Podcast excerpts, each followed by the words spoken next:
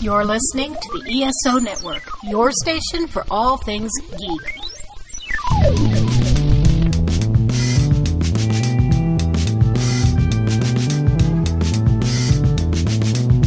This podcast contains potentially adult language, adult themes, definitely drinking, and possibly sexual context.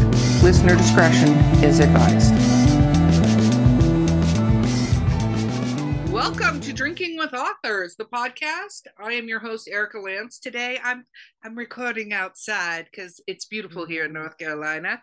Um, my co-host today is the amazing Danielle Orsino. Thank you for being here. And our guest today is Janelle Sizelsky. Woo! Woo! Okay. Um, first, our sponsor today Skunk Brothers Spirits. The coupon code is DWA10. Please check them out. They got a lot of great holiday stuff. Also, don't forget to like and subscribe. You're listening right now, so pick up the phone or whatever device you have and hit like and subscribe because we love that. And then if you want to leave us a review, we'd also love that. We like reviews, especially if they're drunk reviews. They make it even better. Um, and if you're an author who wants to be on the show or you have an author you want on the show, email us at drinkingwithauthors um, at gmail.com and we would love to hear from you unless it's hate mail and then we don't want it and we'll delete it. Okay, cool. Let's talk about what we're drinking. I am drinking. I found I find magical things in the back of my fridge all the time. I say that, but it makes me sound like a terrible drunk. But I did, behind some liquid death water, find the last two remaining, excuse me, still getting over COVID, Angry Orchard Hard Fruit Cider Tropicals. So I'm super Ooh. excited because I have two of those left and they're not in the stores anymore that I can find. Hmm. Danielle, what are you drinking today? I pulled out my barefoot. I've got my barefoot red Moscato, and I've got my uniform, my unicorn goblet. So I'm all set. I absolutely love that goblet. I really need to get a goblet. That's what my next you do. goal is going to be. Hashtag Everybody should have one. Um, Janelle, what are you drinking? Well, I went super exciting today and have a very nice tall glass of water. Wow. That, Yay! that can be super exciting and fancy depending on what you do with the water. I We did buy already- vodka for this um for this episode, but I didn't I didn't make the drink today. But I did I do have vodka downstairs that I was going to drink for this and I forgot. No, I could understand. We're in the middle of the day, and if one has life responsibilities, one can't be like me, A little hiding hard. on a mountain and drinking cider. That's, you know, not everybody True. has those life goals. oh, I'm laughing, but it's true. Okay, Janelle, for our readers out there that don't know you, can you talk about what you write? I write historical fiction with a lot of romance to it. And so far my books have been published during World War 1 and World War 2. and they have lots cool. of action and adventure and touches of history in them, but also lots of um, love stories. Very cool. When did you start your writing? When did you just say, I'm going to be a writer? Or were you a writer when you were like four and you? had- Well, you know, I've always been a big reader. Um, and I've always enjoyed writing little stories and stuff, but I didn't get serious about it until I was in college. And I just was getting sick and tired of stories not going how I wanted them to go. So I said, forget it. I'm just going to write my own story and they're going to do what I want them to do. So college was when I actually sat down and started doing it seriously. Very cool. And what was it your first book you were writing in college, or did you write something different? I wrote, um, so I'm obsessed with Scotland. And so my first book was all about Scotland and this whole mess. I mean, it, that story will never see the light of day because it was just awful. But I think sometimes you have to just get it out of your system, you know, and then learn from those types of mistakes. So that one will probably never get published. Um, but then I moved on to other stories, and it was a pirate story, which landed me my first agent. That never got published because pirates are just not exciting enough for the market at the moment. Go Hmm. figure. Well, If that's true, I think for traditional Yeah. publishers, they like their boxes. That's what I'm going to say. Because there are a lot of us out there that love me some pirates. So, but continue on. Yes, I thought everybody loves pirates, right? Because Pirates of the Caribbean had just come out, so they were real hot at the moment. But like you said, people kind of like their boxes. So then I I delved into um, the World Wars, and that's what really got me my contracts. So That's very cool. So do you have how many books do you have published now? five, one, two, three, four, five, and then my sixth one comes out um, in November. Very cool. So what was the first one?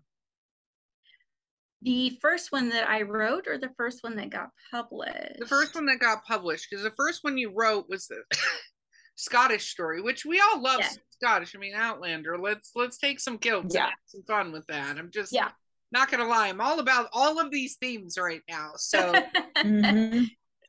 um, so the one that got published first was probably like the third book that I had written. Um, and it's called Among the Poppies, and it's set during the Great War, and it's about a female ambulance driver on the front lines where she meets an army captain, and of course they fall in love, but go through some problems. So that's the first one. that's fair. So did you were you a big history buff or what made you oh look at the eye if you're watching the YouTube, you see the eyes get really big. Okay, explain your history buffness. So I've always been attracted to history. Like when my mom would take me to the library when I was little, she'd find me over in the biography section reading stories about the Alamo and Abraham Lincoln and all this stuff, along with some babysitter club too, because you got to keep it light sometimes. But I just I love history and I don't know I don't know why, but I always thought that I was born in the wrong era. You know, which when you talk to history people, they always say that same thing. Although I do like air conditioning and running water. Um, I Um, was gonna say there's a lot of perks to present day. Like even people who are like, I wish I was born in the 60s. I'm like, well, let me explain some Mm. stuff that didn't exist in the 60s. And then you decide wish if you wish that that's where you were. Right. So I think it's looking at history through rose tinted glasses, like, oh, they must have had it easier and things were just simpler and people were more polite and you got to wear fancy clothes. And well, I mean, that's part of it. I'd love to have a big, like, floofy dress and stuff, but um, I don't know if I would actually survive in, in olden times, but I just think they're fascinating. I think that there's things going on there um, that maybe we could learn from from today. I'm sure that's the case. Um, and those clothes are are quite heavy though. Have you actually had the opportunity to put on period clothes? I haven't. The closest I've come is my wedding dress, where I had a big crinoline and a hoop skirt, and I felt like a princess for a day. That's the closest. That is amazing. But I want you to imagine that with wool. I know. It's it's that's the other thing is I actually have because we I cosplay, so does Danielle. So I have period outfits. Like I have Lestat's outfit from Interview with the Vampire, the Oh, um velvet one with a gold embroidery.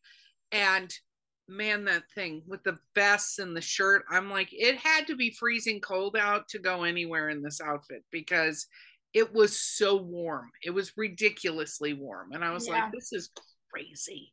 yeah. no radiant heat in those days. So, Yeah. you know, got to keep it warm. Oh, yeah, I guess so. I mean, that's true. There isn't central heat either. Anyway, so okay, so the writing bug bit you in college. Um, are you are you traditionally published? Yes. Okay, Yes. so how was that journey for you? Other than not putting out your pirate book, which I feel like is a shame, and hopefully you revive that. I would love to, although it might end up being one of those um indie indie books that I I get to because I'd like to, to get it out there because we need more pirates. I think. Oh yeah, Um, we do. Yes, right? Yep. So I got my agent, um, and then she shopped it around for a couple of years, actually, and I think five years. She shopped it around, and nobody wanted the pirate thing, and I just kept writing and writing, and eventually she sold Among the Poppies to a very small publisher who were very excited to get it and of course i was thrilled to have you know someone like my work and i had two books published with them and they did very well and then we pitched to a larger house and they took me on who i'm currently with which is thomas nelson That's very, very cool. So, did you ever think of self publishing besides this pirate book, which you need to self publish, obviously, because that needs to get out there? What the heck? i know Mhm. um y- yes and no i've always wanted to do the traditional route that's been my number one thing but i've never not considered um, indie publishing if I need to. Or are these little pet projects like the pirate book or some other ideas that I have that probably aren't mainstream, but I want to tell them anyways. And I feel that going the self-published route is probably what will happen with them. That would be very cool. Um, how long? So, when was your first book published? 2018. Oh wow! So 5 mm-hmm. books in four years. That's yes, that's yes, cool. So I I just write continually, nonstop. And so when my publisher says, "Oh, do you have something?" Yeah, here you go. Oh, here's another one. Here's another one. I like I'm always writing something because I like to write and be busy with it and always have a story ready to go. That's very cool. Now, I met you at ALA, which is the American Library Association mm-hmm. um, convention. I almost said concert, but that would be really weird. Although there, I think, was a concert. I think there was somebody singing there, but that's moot. That's point. That's not even the point of the story. But I met you there because you were doing book signings. Have you mm-hmm. done a lot of book signings? Um, for me, I think there are a lot. Um, probably not compared to someone who's who's been doing this for a long time, but for each book, I'll maybe do about four or five signings, which which is pretty good. Do you go to events that your um, publisher says to, or are you wanna are you going to events for yourself too? Like, have you gone to writers' conferences and stuff like that with your books yourself? ALA is the only one that I've gone to because of my publisher um, because they're there. And well, this last one, I begged them, can I please, please let me come because I live right outside of DC and, you know, that's where, where the conference was. So I was like, please, please just let me come. And they let me come. Um, but all my other signings, they've just been in the local area with Barnes and Nobles or um, independent books, uh, book, bookstores and I've set them up myself, which is what almost all authors have to do unless you pay for a book tour. And I'm poor, so I can't afford a book tour. Well, I understand all of that. I'm Good actually point. glad you said that because I think for a lot of authors listening, you know, you're talking traditional. We talk to a lot. We talk to authors that are traditional all the way to self-publish and you know, the hazy bits in between. We've unfortunately run into a couple vanity press people. I will reiterate again do not publish with the vanity press unless you're literally just publishing the book to hand it out to your family. If that's all you mm-hmm. want to do with it, you could still self publish it. It's easier, but otherwise, don't go with the vanity press. But I think it's important that you said that because authors have to champion themselves, regardless yes. of how great yes. the publishing company is. And I say that as a publisher as well. It's not easy to you know necessarily get your voice out there. Mm. um, what was it like when you did your first signing? When you how big was it when you did your first one? Oh gosh i'm trying to remember because my my first two books like i said were with a very small publisher. And so they they didn't have a lot of money. I was pretty much doing everything by myself as far as marketing and stuff. And I really didn't know how to go about book signing. So I really didn't do anything. And then COVID hit and nothing happened. Um, so my very first in person book signing was last summer, I oh. think. Um, and I was I was a nervous wreck. I think it was at Barnes and Nobles, and I was so nervous and so scared that nobody would show up or like my books or anything. Um, and luckily, people would stop by because they were interested and, and that that felt really awesome. So i don't really draw big crowds because i'm not a big name. I'm still working my way up the ladder but i i do everything i can to get myself out there because that's what you have to do. No that's true. What did anybody come up to your booth that had read your other stuff before? Yes now that i have a couple of books out a couple of people said oh I have your thing on the Kindle. You're it looks really familiar. Like they weren't quite sure, but they're like, I, I've seen you before. So I'm starting to get a little bit of recognition, which is nice. That's very cool, especially when you get your first fangirl moment. I call it a fangirl, regardless of what the gender is of the human that comes up to you, because there's going to be a moment they're like, Oh my God, I love your so great my favorite character is some obscure character that was just a plot point. By the way, that's going to happen. I don't care who you are as an mm-hmm. author. That happens to you. You will have yes, it does. Your character that you wrote just for a plot point, and they'll be like, "Bob's my favorite character in the whole world," and you're like, You literally have to go control find Bob. Right. Who's this person? Yep. Yeah, no, I think that's interesting. And especially when people start asking you about your story, how confident do you feel you remember everything about your story? I say that as somebody who doesn't absolutely remember every little detail. Danielle, do you remember every detail of your stories? Um, pretty. I yeah, I'm pretty good like that. I mean, I also have a cheat sheet. I also have the author index where I've written down all the characters, physical description, who they're related to, and a major thing that's happened and what their personality traits are. I do have that. So if there's something I'm not quite sure of, I can refer back to the author index. But I've had that a couple times where somebody asked me about a character and I was sitting there going, I have them in the book. Like that, that's a character. And I was really looking like, and I had to literally text my husband. I was like, can you please uh, look up this? And he's like, oh yeah, that's so and so. I'm like, oh, that's yeah, I did write that. Okay, cool. Yep, we're good. We're good. Keep going. When you get in front of the person, you got to just go, "Oh yeah, no, I like yeah, one of my favorites. One of my favorites." Mm-hmm. Or what did you like best about that? I'm just curious because then maybe yeah. say something that you go, "Oh yeah, that was the blah. That was Bob." Yep. Okay, cool. Yeah, because you write these stories and it's been two years. Like you've moved on, so mm-hmm. it's hard to remember, and so you have to give some. Oh, okay, awesome. Moving on. Mm-hmm. Yeah, no, exactly. That's exactly what happens, which is kind of funny and amazing. So that's cool. What was it like when you first autographed? Because a lot of people did you did you decide what your signature was going to look like? Did you practice it?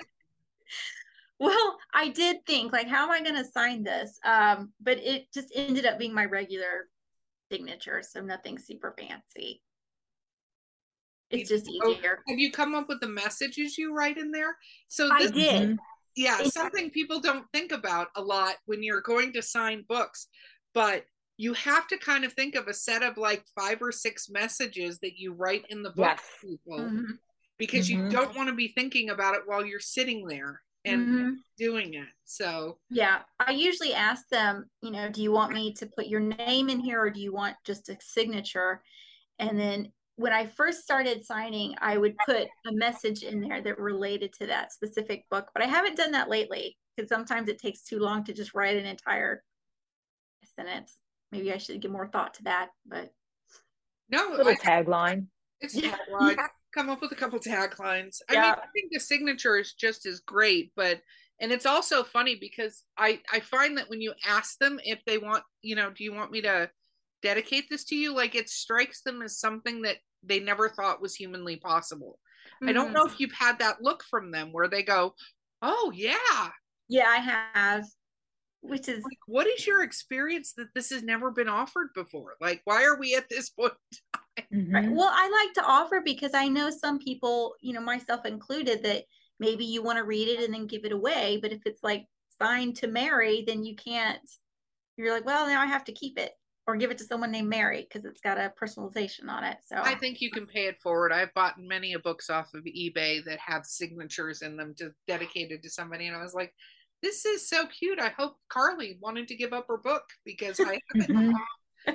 it's in my possession now. Mm-hmm. Danielle, did you have a good? as I start my COVID cough again, did you have any questions before we go to break? I was wondering about the research involved. If you're already a history buff, how deep do you dive when it comes to uh, the books or the plot? Like, do you go and look up, I don't know, mannerisms from that decade, or do you do anything like that? Yes. So, because I love history so much, I have read quite a bit about it. When I was first starting, I needed to read a, lot more. Um, especially when you're diving into one of the world wars you really have to know what was going on at the time. The you know the language that was used what was happening happening politically socially all these things because they're all involved in the war. But now that i've been doing this for a little while i don't have to do it as deeply because i've established a good foundation of it. Um, that being said my last book, which was called The Ice Swan, it was about a Russian princess who is fleeing the Bolsheviks. And she meets with a cardiologist. Well, I have no idea what cardiology is other than it's like heart stuff. So I had to go and research cardiology for it. So there are things that I do have to go and deep dive into um, that are specific to each story. But it's my favorite part of the writing process because it seems all history people just love research and then we sometimes forget oh yeah i have to go and read the book or write the book now get off the mm-hmm. the research part of it how long do you research like how like your first book for world war how much time did you spend researching months I'll spend months and then I, I'll do it even as I'm writing because always something comes up that I'll need to learn more about. And I just like learning things. Um, so I'm always researching and in between books, but usually for when I sp- focus on a specific book, it'll take me a couple of months to get all of my information that I want to use. Oh, wow. That's very cool. Mm-hmm. Okay. Well, we're going to take a quick break. We will be right back with Drinking with Authors. At the 42 Cast, we want to bring you everything, and that's why we've jam packed the next few months with as much as we can. You not only get the same reviews, topics, and interviews that you did before, you also get screen reads where we compare a movie to its source material, or role models where we talk about tabletop gaming. It's never been a more exciting time to check out our show. It's your ultimate answer to fandom, geekiness, and everything, so why not check it out?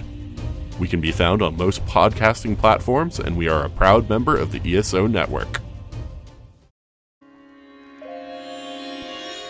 Our sponsor today on Drinking with Authors is Skunk Brothers Spirits. Skunk Brothers Spirits was started by a family of disabled veterans focused on locally sourced quality distilled spirits. Their name was inspired by their pops, who was nicknamed Skunk. Skunk's father was a moonshiner in Oregon back when it wasn't exactly legal. Now the brothers are taking the family business legal with their Washington based team using their grandfather's Prohibition era moonshine recipe to bring small batch spirits to the gorge and beyond. From the moonshine corn whiskey to the apple pie brandy, all of their spirits are handmade in Washington. Believing they already have the best ingredients in the local community, they work with local farmers and suppliers to produce the highest quality spirits from scratch. You can find them on Facebook at Skunk Brothers and on Twitter at Skunk Bros Inc. Or visit their site www.skunkbrotherspirits.com and use coupon code DWA10 at checkout to reap 10% off your order. You can always also ask your local retailer to start stocking Skunk Brothers Spirits. Regardless of how you get your hands on a bottle or two, grab a drink and don't forget to get skunked.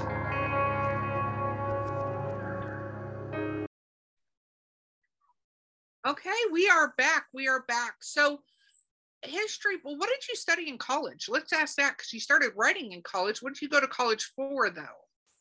Um, I was a biology major at first, and then that got a little difficult. So I switched over to nutrition and I decided I don't like eating lettuce all the time. So then I switched over to um, psychology, which is what I got a bachelor's in, and I loved it. And I think that also kind of helps when you're writing characters because you have to know what each of them are thinking and what they're motivated by and how that enforces their actions and their worldview and, and how they go about doing things so i think that that learning those those classes and stuff have really helped now that's very cool that is character building right there. Mm-hmm. Is there any so you write romance historical fiction romance are there any genres that you want to delve into and haven't yet I would love to do a little bit of fantasy. That's not like that's what Danielle writes. So yeah, I would I would love to. Not not like dragons or elves and kind of fantasy, but something a little bit more um subdued with with a little bit of magic or even um time travel, you know, those kind of things. Because I love Outlander, right? We just we discussed that. Um, so just small elements. I think it would be fun to kind of bend the rules of of reality a little bit. Like That's, a romantasy kind of thing. Yes. Yeah. Cool. That's very cool. What are you presently working on? I'm kind of in between projects at the moment. Um, I just finished up edits for um, the the sequel to The Brilliance of Stars, and I'm kind of toying with this idea about. Um, I don't know if you're familiar with The Ghost of Mrs. Muir. Mm-hmm that one um, kind of putting a, a Scottish spin on a, a, story kind of like that, where she moves into someone's house and it's haunted by this Scottish guy and she's trying to prove that he's not a traitor. And so just just an idea that I'm working with yet. So I like this idea, especially because there's kilts involved. If you want to throw pirates into that too, you could. That would be brilliant. Scottish pirate, then you'd be all Scottish set. pirate. there you go. Everything's better with a kilt. That That literally is my motto in life: is that everything is better with a kilt, Mm-hmm. especially if worn properly. Yes. Okay. Well, I'm going to Scotland in two weeks, so I'm pretty excited about that. That is super exciting. I'm going in April. I'm excited. I'm doing a Ireland Scotland thing in April of next year. Oh, fun. Are you going for just a trip or Just a trip. We've been there twice before, but this time we're going to drive ourselves around. So that will be interesting. And we're taking our daughter with us, which will be even more interesting. Um, but we're making our own itinerary. So hopefully it goes well. That's very, very cool. I think that's what I'm doing as well. I think that's awesome. And going and seeing all the, I, I want to do basically a pub, a bed and breakfast crawl across Ireland where I go to Mm. places that have a really nice bay, Airbnb, uh, not Airbnb, but a real bed and breakfast, you know, where Mhm. they make you breakfast in the morning, Yep. that kind of thing. Mhm. And then stay in a castle or two. I think that's important to, Oh, you know, try to find Irish or Scottish ghosts in a castle that'd be that amazing. right end badly for me because of things, but I, it's going to be fun, I think. In, in Yeah. general. You can So, what is your writing process like? Like, um, do you, do you write in the morning? When do you write? Where do you write? Um, well, like I said, I have a young daughter. She's in the third grade. So, you know, when I get up, I'm in mom mode and I get her packed off to, to school. And then while she's gone from about nine to three is when I write. And I write here in my office, which I'm lucky enough to have my own room with all my bookshelves and everything I need in here. And then at three o'clock, you know, it's time to turn back into mom mode again and, and do the family thing. But you know, while I'm here by myself, I try really hard to focus on what I'm doing. And I get distracted a lot, let's be honest. Um, We all do. We I know, right? Like absolutely. Pinterest, Pinterest is a lot more interesting sometimes than trying to figure out this sentence that just isn't working. Um, but yeah, so I, I try to shut everything down once the family comes home and try to focus on that because that's important too. Sometimes you have to step away from your work. No, that's true. What about um, uh, your tribe? Do you have you met a lot of other writers? Are you in a writing community at all?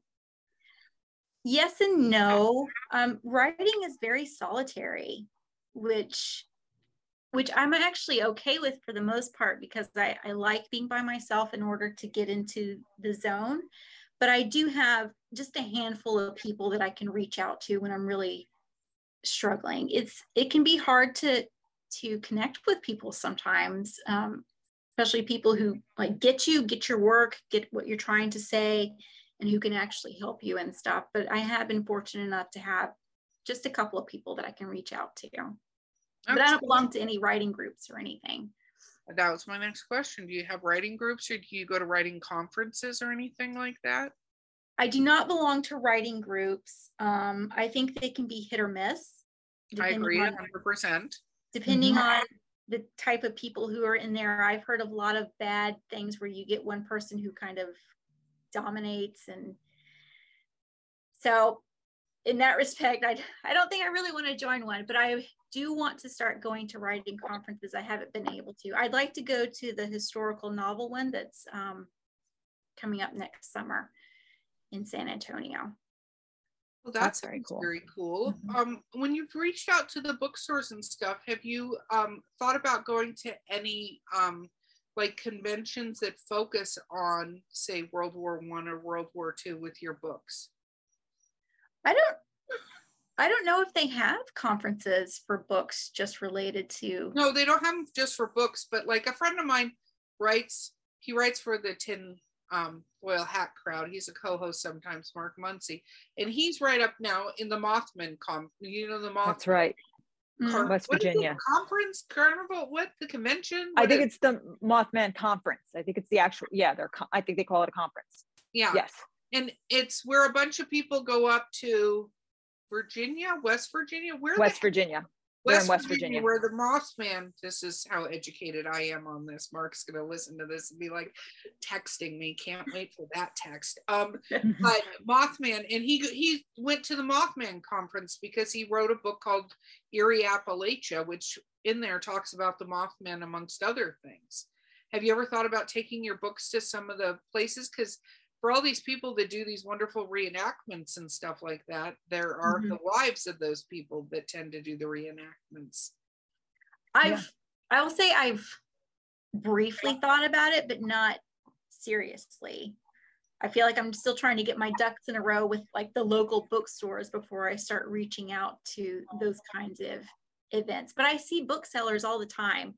Like I live close to Mount Vernon, which is George Washington's home, and they have events there all the time and they'll have authors come and set up a booth with with the other stuff, which I think is always so neat because their book relates to George Washington or the Revolutionary War or something. So I think that'd be something that I would be interested in doing down the road. It could be a fun idea. What about reviews? What was it like when you do you read your reviews? Yes and no.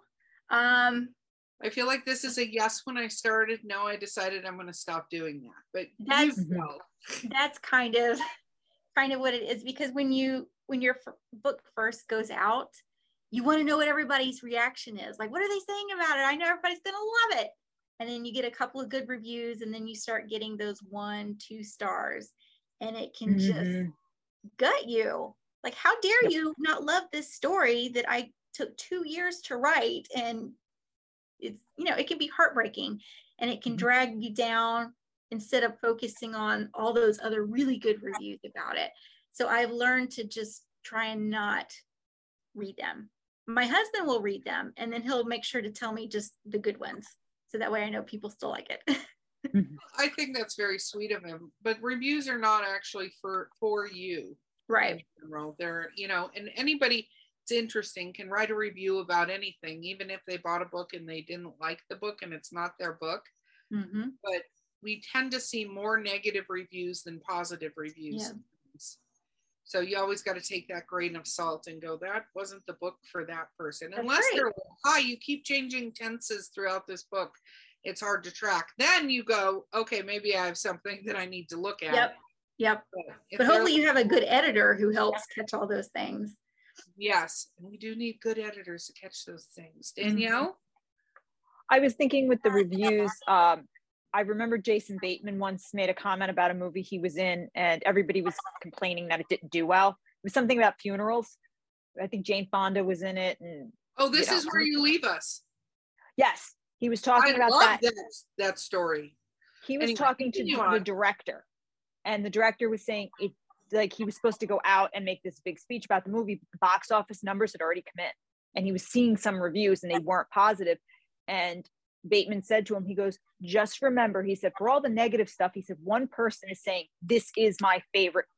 And he, you know, he's saying movie at the time. And he's like, and that should be all you need. And the director, when they were interviewing, he said, that really stuck with me. So I think reviews are like that. For all the negative, you have to remember somewhere somebody is holding your book saying this is this is my favorite this was so good and it mm-hmm. tends to wash away some of the negative or at least make it more palatable i don't know if you found that J'nell. Yes, I I have because sometimes I will stum- stumble across those reviews who say this is the best book I've ever read. I love these characters. And it just it means the world to you as a writer for someone to connect to your story and to get the message that you were trying to to say in it and like it made a difference to this one person and that is Mhm. such an amazing feeling but sometimes you do have to wade through a lot of the the bad Yeah. stuff to get to it but you're right we should focus more on the good stuff it's, i think it's just in human nature to you know let the bad stuff get to us which is it's hard to overcome but Well, one thing I always recommend, and I've said this on the podcast before, go find one of your favorite, very, very popular books, like a book you absolutely loved. And like we make reference to like the Harry Potter books or the Hunger Games. But go look up one of those and click on the one star reviews. They're there no matter who you are. yep absolutely you're always going to get them You're going to get them no matter what. It's just does um, the positivity and the feedback you're getting from your audience outweigh that? Hmm you know? absolutely. that's what you have to look at because reviews again are not for authors in general they're for other readers. Absolutely. most readers it's interesting is that i find that some readers read reviews but a lot of them i don't think they do. I think they look at the overall plot thing and only if it's something like the book's only got one star reviews then you might go wait a minute why does this book only have one star reviews? But if they're mixed i think people go okay cool i want to see what this is about hmm Yeah. um, how I much control have you had over your covers being traditionally published I've been very fortunate in that I've been asked uh, my opinion and what it is that I want to see. Um, they give me a sheet that I fill out with all the information, like what the story is about, what time frame it is, what the characters look like, what's the feel I'm going for, and then they'll come with a couple of mock-ups, and I can choose like the ones that I like, and they take into consideration um, my thoughts and opinions, which has been fantastic. But at the end of the day, it's not only my decision. The whole team has to sign off on it, especially the sales team, because they're the ones who are going to be promoting this book and they have to like the cover and they have to be able to say, yes, this is going to stand out on the shelf. I've heard a lot of authors say they have no say whatsoever in their cover. So I feel very fortunate that they do ask my opinion and and even though I can feel strongly about something, I have to understand when they want to change something or say, no, this is actually what we're going to do because I know they're trying to do the best thing for the book. Yeah, no, and I I can tell you from a publisher side is that sometimes authors have these great ideas for their books that don't the book, you know, you people say never judge a book by its cover. That's bullshit. People always judge a book by its cover. And they know whether or not by looking at the cover if it's a genre they read.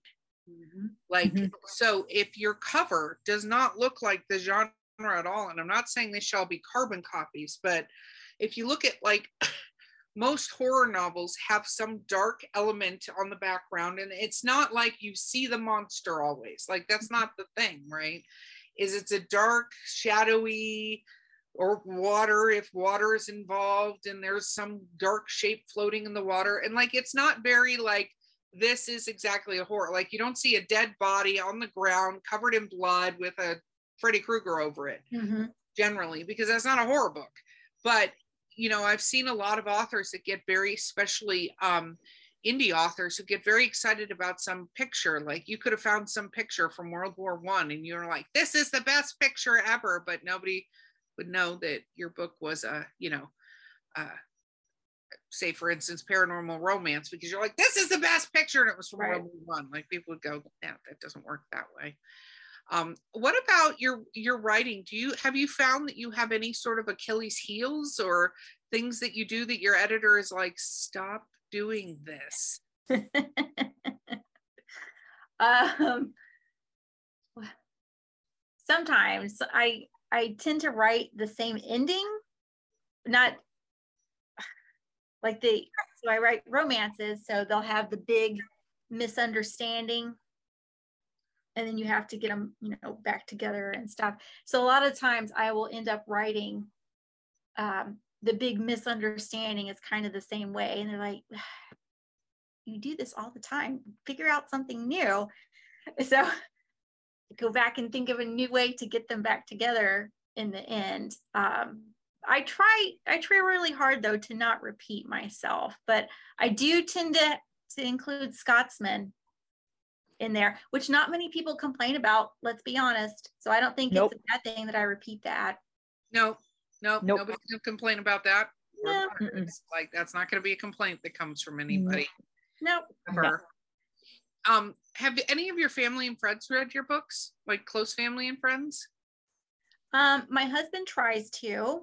He has the best of intentions. He's just super busy all the time. Um, my mom reads them, but they're not really her genre. She prefers kind of cozy mysteries.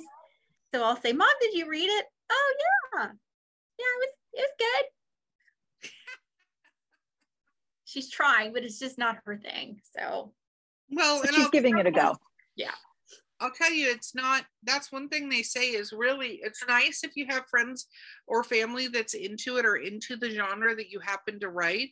But don't rely on them. It's kind of like I think we all realize when we first publish our book and we're so excited and we published it and we assume all of our friends are going to mm-hmm. support us and get this book and do this thing and and they don't. that doesn't happen. No, no. It very rarely Yeah. goes that way. Mhm. Because at the end of the day, you're still asking people to spend money and they're kind of looking at you like, why can't you just give me the book? Yes.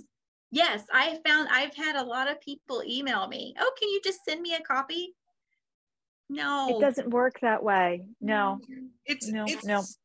I think it's interesting. This goes for all kinds of art and even certain service industries. Like I have friends that cut hair and stuff like that, right? That are and I'm amazed when I talk to them how many people that are their friends think that they'll get a like a big discount or should get free hair cutting because they do that as if Mhm. that's owed to them. Mhm. Like I have a friend Mhm. that I have friends that have bakeries and stuff like that, and they'll be like, "Oh, how much is a cake?" And they'll list off their price for a cake, even if they give a discount. It's by the slice. It's a lot of work for them. Yep. And then they're like, "Oh, well, okay, never mind. I'll just go to Publix." And I'm like, "What did you think was going to happen? You're asking somebody to give their service to you. You have to Mhm. exchange for it." Yep. It's, Now everybody Yeah. wants freebies. that's Yeah, so they- bizarre. I think they think that all the authors have just stacks of their books just sitting there waiting to just be given out. Like we're going to walk out on the street corner and just start throwing books. That they think it's no big deal when they ask for a book. They don't realize, you know, what goes into that. Exactly. We're trying to make money too, you know. Well, if that's how you're successful is by book sales. So thank you, please and thank you on the book sales. Um, so you've done the Barnes and Noble stuff. Have you've done a lot of podcasts or anything like that? You're on our podcast, but have you done a lot of podcasts and stuff?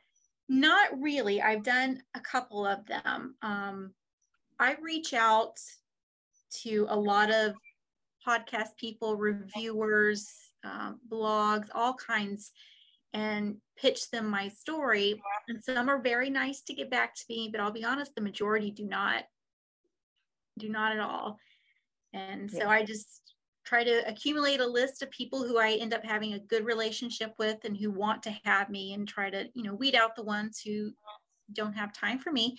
And a lot of them have straight up told me, like, you're not a big enough name. Thanks, but Yeah. no thanks. Yes, and that's why drinking with authors does not have that philosophy, no matter who you are, whether it's your first book or your fifth or your 287th book that you've published. Like, no, I think that's terrible. And I also think the lack of communication is terrible. You can at least go, no, I'm not interested. Mhm. But it's kind of like the resume thing. I used to work in HR. People would send their resume to a company and then crickets, hear Yeah. nothing. Is he accepted? Are you not accepted? I just think it's ridiculous that we can't be polite. So going all the way back, look, look, I'm circling back, Danielle. You're proud of me? Very nice. I appreciate that. About being in a different time frame. I think that there is definitely a whole thing with manners that has Mhm. fallen out, you know, because it doesn't Oh, much to yeah. go, no, you know, no, thank you. There's, yeah, I agree with you on that. I think it's also because, especially in the last two years, we're seeing each other over Zoom more. Like there's less interpersonal contact and Mhm. interpersonal dynamics at play that I think people kind of forget the manners. And that also takes it back to what you were saying about reviews. Is, you know, sometimes people write scathing reviews that really have nothing to do with the book, but can sometimes be a personal attack. And you're kind of like, weren't you taught some manners? Like, if you have nothing nice to say, either don't say anything at all or, you know, just like move on Mhm. and then it goes to such an extreme and i think that's like i said across the board with podcasts i know the ones that i've worked with sometimes it's just they're inundated they can't get to everybody it's just like they just can't but at the same time an automated email Yes. thank you for your interest if if we want you we'll get back to you if not please understand we have x amount of entries a day or whatever so Mhm. at least you feel like there's some closure Yes, exactly. Instead of, you know, replying like a month later, like, hey, I don't know if you got my email, just wanted to touch base. And then it's because you're trying to get your name out there. And if nobody is willing to give you a chance, how are you going to get your name out there? Right.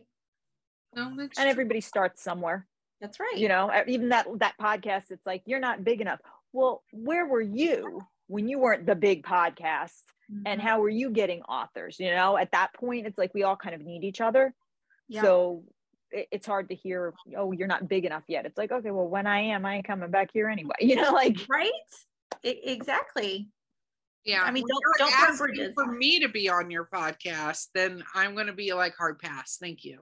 Thank you. You're not big enough for me so you said you were a really avid reader. Are you still an avid reader? I try to be. Yes, because I don't think you can be a good writer if you're not reading books. Um, and I kind of like what I like when it comes to books. You know, I've tried reading different things and I'm like, eh, it just doesn't do it for me. So I kind of found what I like and I tend to stick to to certain things. Like right now I'm reading um the League of gentle women gentle woman witches. I can't remember the name of it. India Mm. Holton. It's her newest one though. Um, it's like a regency, but with magic and witches and pirates. See, Mm, there you go pirates are a thing. I think I think everybody a little bit of bullshit on your pirate book. I really do Yeah. think you should get that out there. I know.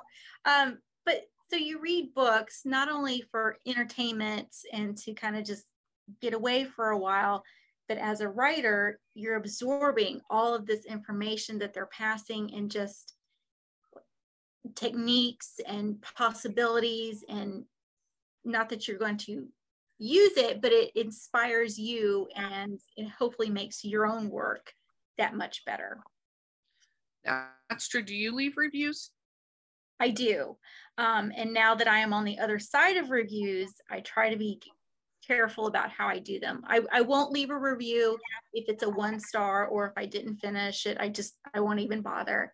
Um, but if I did not care for the book, I will explain why I didn't care for the book and not make it a personal attack on the author. I'll try to keep it about the book and explain this just wasn't my cup of tea. Maybe someone else will like it. Here's why I did not. Um, yeah, because I'm a reader, so I should be able to leave reviews. No, Mhm. I think you should. I always think it's interesting when I ask authors that, and I'm like, "Do you leave reviews?" And they're like, "No, not really." And I'm like, "You want reviews, but you're not leaving reviews. There's like a karma thing involved with that Mhm. situation." And I do Mhm. understand if it's going to be less than three stars, maybe don't leave the review. Or I actually do tell people if it's not your cup of tea, don't leave a review because you're not the audience for that book.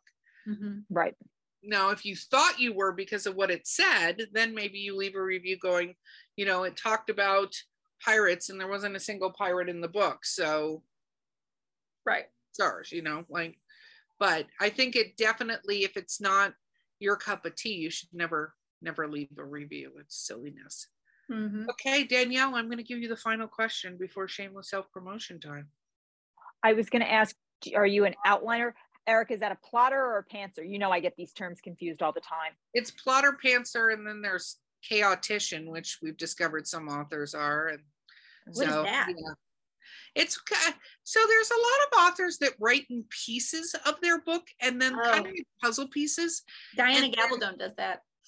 Yeah, they put them together. So Danielle does that. A lot of my co-hosts do that. They they Yeah. put them together. I am like a classic pantser. Like I maybe have a couple bullet points, but I will just sit down and write. I don't do a lot. I sometimes I write down the character descriptions from one book, but how I do it is I go back and I listen or read my books and then go, okay, now I remember what they look like so I don't change what they look like from book to book. But I go but I don't have a lot of historical stuff in there. So Mhm. like I'm right now It's in the, different. um, writing my uh, serial killer series book, and there's some police procedures, and I've got little notes in my manuscript saying, "Look up this police procedure, look up this police procedure," because I don't know those particular procedures. But other than that, I my if you do searching on my thing, it's how long does it take a body to decompose in this temperature outside? Like it's terrible, and I've made many people know to if I get arrested to show up so they can explain why I look like I'm a serial killer. clear the browser history Yeah, my browser history is in terrible shape. I'm sure I'm already flagged by the FBI. It's fine. But um what what about you? That gives me anxiety just hearing that. I am a complete plotter. I'm very organized. Like I get I get upset if I go to the grocery store without my list with me. I just I need everything worked out. Now that's not to say that I don't allow for wiggle room. or for like, oh, that's kind of interesting. Maybe I'll do this. But for the most part, I know where I'm going and how I want it to end because I like direction. I know where I want all my stories to end. It's just the in between. It's very, it's very hazy. You know, the middle for me does a lot of time. Like I'll have my beginning and my end, and then I'm in in the middle. I'm like, well, I don't, I don't know. I just need to get them from here to here, but I don't know how to do all that. And and that is when Bob comes into play that everybody falls in love with, and Bob Mhm. is there. And Right. That's the plot point. Red herring. exactly. Okay, you know, will you please do shameless self promotion? Where can people find your books and you on social media and stuff like that? Um, so my books are at uh, Amazon, Barnes and Nobles. They were at Target. Um, if you would like a signed copy of my new book coming out, there's one more page books in um, Arlington, Virginia, where I signed them. So you can get a signed copy of it. And they're a very small women owned bookstore that's pretty awesome. They also got amazing chocolate there. Um, and then you can find me online, jnellciesielski.com. Go there and it has all of my uh, social media accounts if you want to connect with me and sign up for my newsletter, which I try not to send out very often. And it only has important stuff like giveaways and upcoming events and stuff like that. Very cool. And what is the name of your most recent book? Um, my most recent one that came out last year is called The Ice Swan. And then mm, the next one that I have coming out in November is called The Brilliance of Stars. And it's based off the question of um, what happens if the Winter Soldier fell in love. If you're a Marvel fan. Ooh. Yes. Y- yes. Yes. And Bucky fans. There are so many Bucky fans out there. Mhm. Well done with that. Mm-hmm. See, Pirates, Scotsman, and Bucky. Like you're doing great. You're hitting it out of the park there with this stuff. I love Watch it. out, No, thank you so much for being on the podcast. We really appreciate you being here. well, thank you for having me. It was fun. Absolutely. Okay, guys, this has been Drinking with Authors. I have been your host, Erika Lance. Um, our sponsor has been Skunk Brothers Spirits, coupon code DWA10. If you're listening, don't forget to hit like and subscribe if you haven't already done that. And of course, you can leave us a review now that you've been drinking along with us. The review is going to be fantastic. We can't wait to hear it. Um, my co host has been the amazing Danielle Orsino, and we will see you guys next time. This has been a broadcast of the ESO Network. Be part of the crew and help support our shows by donating to our ESO Patreon or by shopping at the TeePublic store, which can all be found at www.esonetwork.com. The ESO Network, your station for all things geek.